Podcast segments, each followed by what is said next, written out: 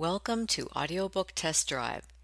In today's episode, we are featuring an excerpt from Marriage Under Discipline The Eradication of Vice, Book 5, written by Salome Verdad.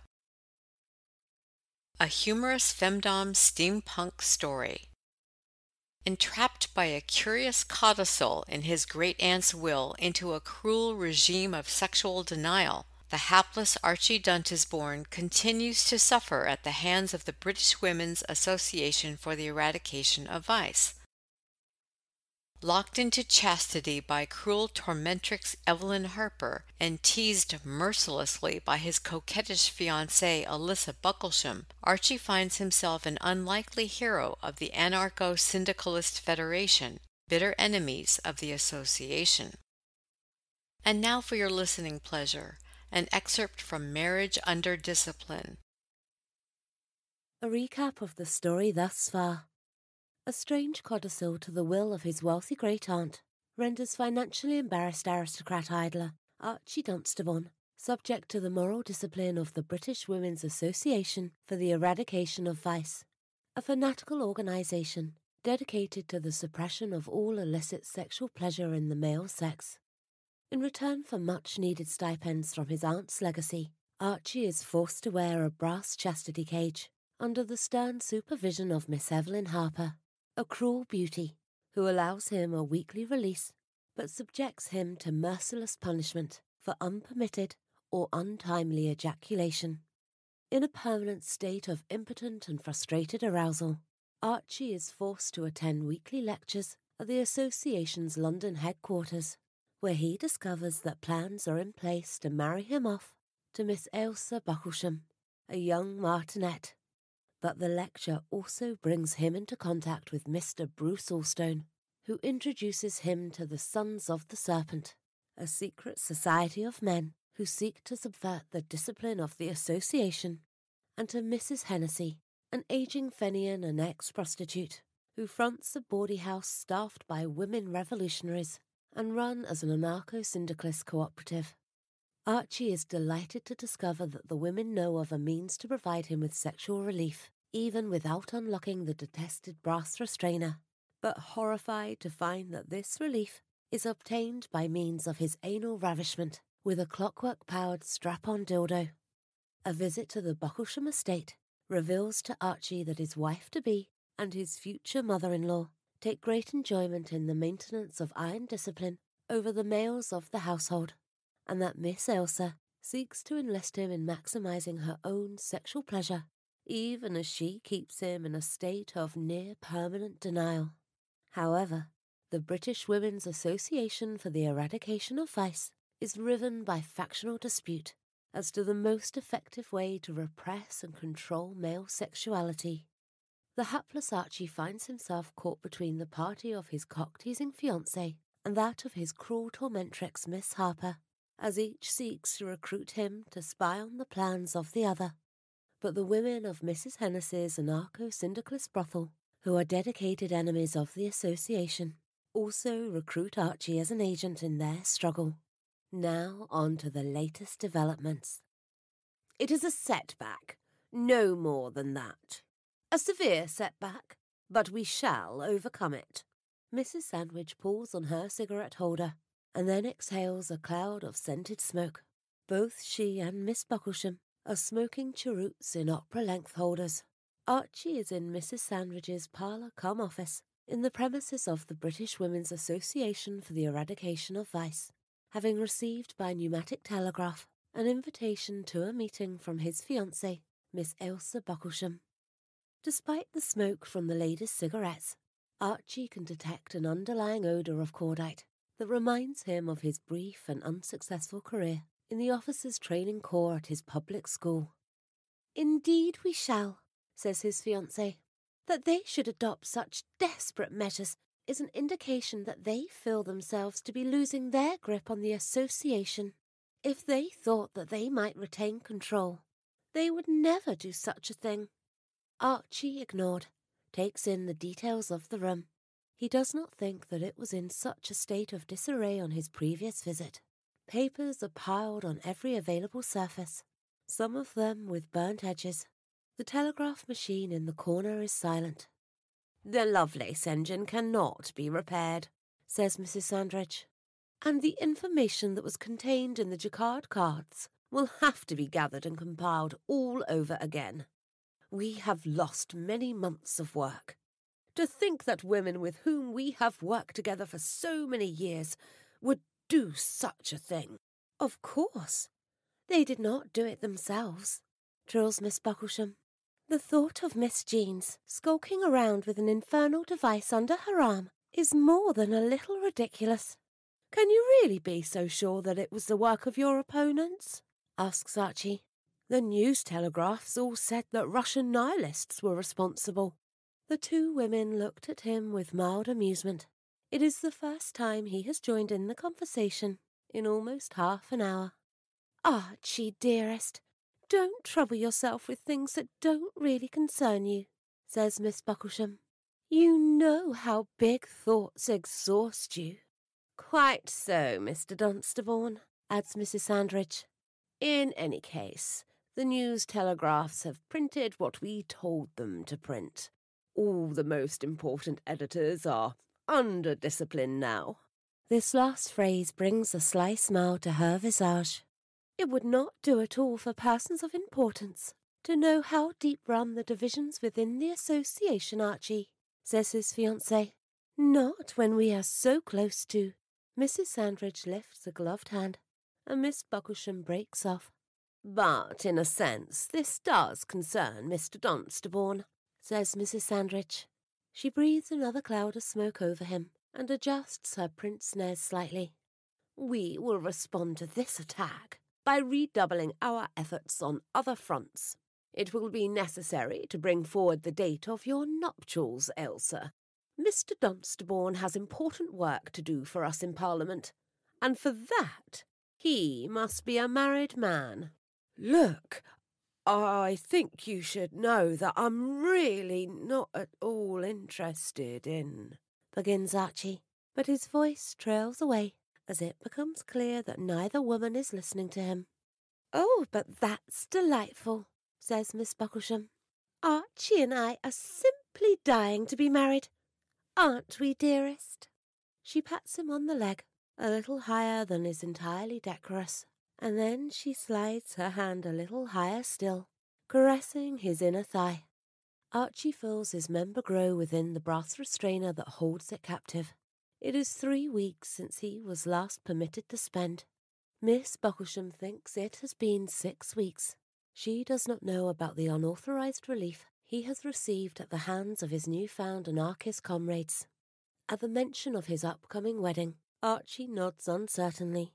He had at first entertained hope that marriage to Miss Bucklesham might lead to some relaxation of the regime of chastity that has been imposed upon him. However, since his visit to Bucklesham Towers, such hope has faded. His glimpse of the savage corporal discipline imposed by Mrs. Bucklesham on the males of the family have begun to fill him with a sense of dread. Capital, says Mrs. Sandridge. I will make arrangements for a local agent to visit Mr. Dunsterborne to see about his adoption as a candidate by a Conservative association. However, that does raise another issue. Go on, says Miss Bucklesham. Her hand has not moved from his thigh, and the constriction on his member is now distinctly uncomfortable. He is acutely aware of the curves of Miss Bucklesham's own thighs within her narrow skirt. As you know, Mr. Dunsterborne has proved most useful as a conduit of misinformation. His visits to Miss Harper, during which she so painfully extracts our innermost counsels. Both women titter with amusement. Archie cannot help noticing the tremor that shakes Mrs. Sandridge's breasts, which seem more prominent and more attractive than had struck him hitherto seems to be entirely convincing to the Jeans faction. But on his marriage to you, these visits must of necessity cease. That is regrettable. I see, says Miss Bucklesham. She pouts and licks the end of her cigarette holder. What if Archie were to seek out Miss Harper and ask that their arrangements continue after we are wed. He could say that I permit him no release at all, and that he would provide information in exchange for relief. That would be most irregular, says Mrs. Sandridge. Miss Harper may be misguided, but she is no fool.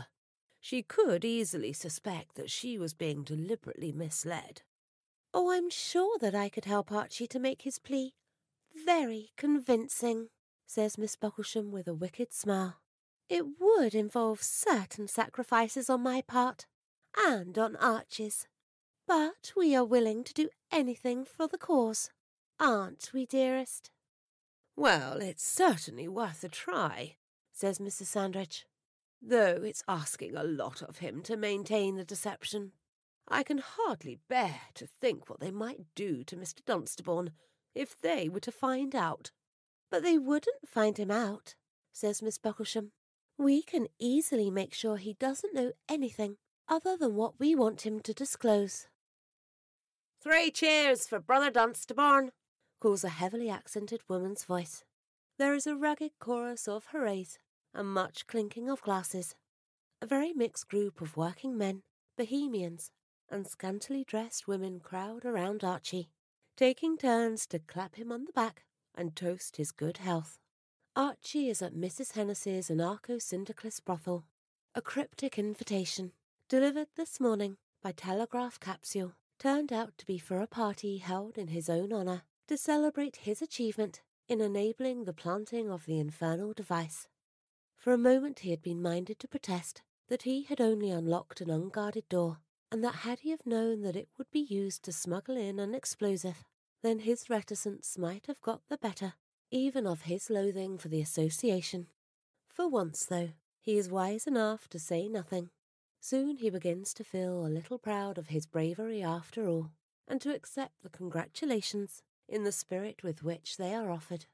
In truth, Archie finds it a rare pleasure to be something of a hero. It is a pleasure, too, to be drinking again. Despite occasional visits to the pub with the Sons of the Serpent, Archie has found that his consumption of alcohol has waned somewhat since he has been under the association's regime of enforced chastity. Boozing, like smoking, has always been associated with whoring in his social life, and the absence of the latter vice has detracted from his enjoyment of the others. Now he is matching the other partygoers glass for glass. The working men are mainly drinking dark beer, chased with small shots of cheap gin. The women residents of the brothel are downing more exotic liqueur. Over in the corner, three of them are intensely involved with a complex ritual involving a bottle of bright green fluid that he believes might be absinthe. Archie does not care. He takes a glass here, a swig from the bottle there. The young anarchist women embrace him as a comrade. Miss Kommenevna pays him particular attention and more than once kisses him full on the mouth. As she presses her leather clad breasts against him, he is aware of his cock, full and swollen, constricted by the bars of its brass cage. For the hundredth time he curses his fate, but he is aware that were it not for the device that he must wear, he would not be here at all, would not be a hero, would not be the subject of all these women's attention. The crushing pressure on his member and the heavy swelling in his balls which he knows must be dark with blood, are painful. And yet there is also a kind of sad pleasure in the constant arousal to which he is doomed. The party is in full swing. The gaslights roar and cast odd shadows on the revellers on the bare walls. Several are dancing to ragtime music that blares from an electrophone receiver. The beat is infectious, and Archie begins to swing his hips from side to side. A few of the other partygoers are joining in a complicated and unfamiliar dance that involves sudden jerking movements of feet and knees. Archie suspects that he could get the hang of it with suitable instruction and practice. One of the dancers, a young woman who he takes to be one of the anarchists, smiles at him, and he grins back at her. There is a hand on the small of his back. He turns, and there is Peggy, the elfin featured young Irishwoman who had visited him in his lodgings, and had, together with her dark haired friend Bridie, who he now sees is also present, subjected him to a rough fisting before recruiting him to the purposes of the Anarcho Syndicalist Federation. Now both women are greeting him with warm and somewhat physical affection. Peggy slips her hand around his waist and pulls him towards her so that he can feel her small pale breasts pushing against his chest. Bridie rests a gloved hand on his shoulder, then reaches up to caress the side of his face. Archie! exclaims Peggy with a delighted grin. Aren't you the man of the hour? A proper champion you are, adds Bridie, and deserving of a proper reward for your bravery, don't you know? She pats his bottom, and her hand lingers for a second. All in good time, says Peggy, with mock strictness towards Bridie. Even in the dim light of the brothel, Archie can see how bright are her green eyes. After your audience with herself, she nods towards a curtained off section of the main room. The two young women push him towards the curtain, and then through. Inside, Mrs. Hennessy, wrapped in a dark shawl, and looking more than ever the image of the old queen, sits at a bureau. There are posters on the walls for long forgotten strikes and rallies, and a portrait of a bearded man with a receding hairline. Books in several languages are strewn on the floor. We hope you enjoyed listening to this excerpt from Marriage Under Discipline. If you would like to hear the entire audiobook, it can be purchased at Amazon.com, Audible.com, and iTunes.com.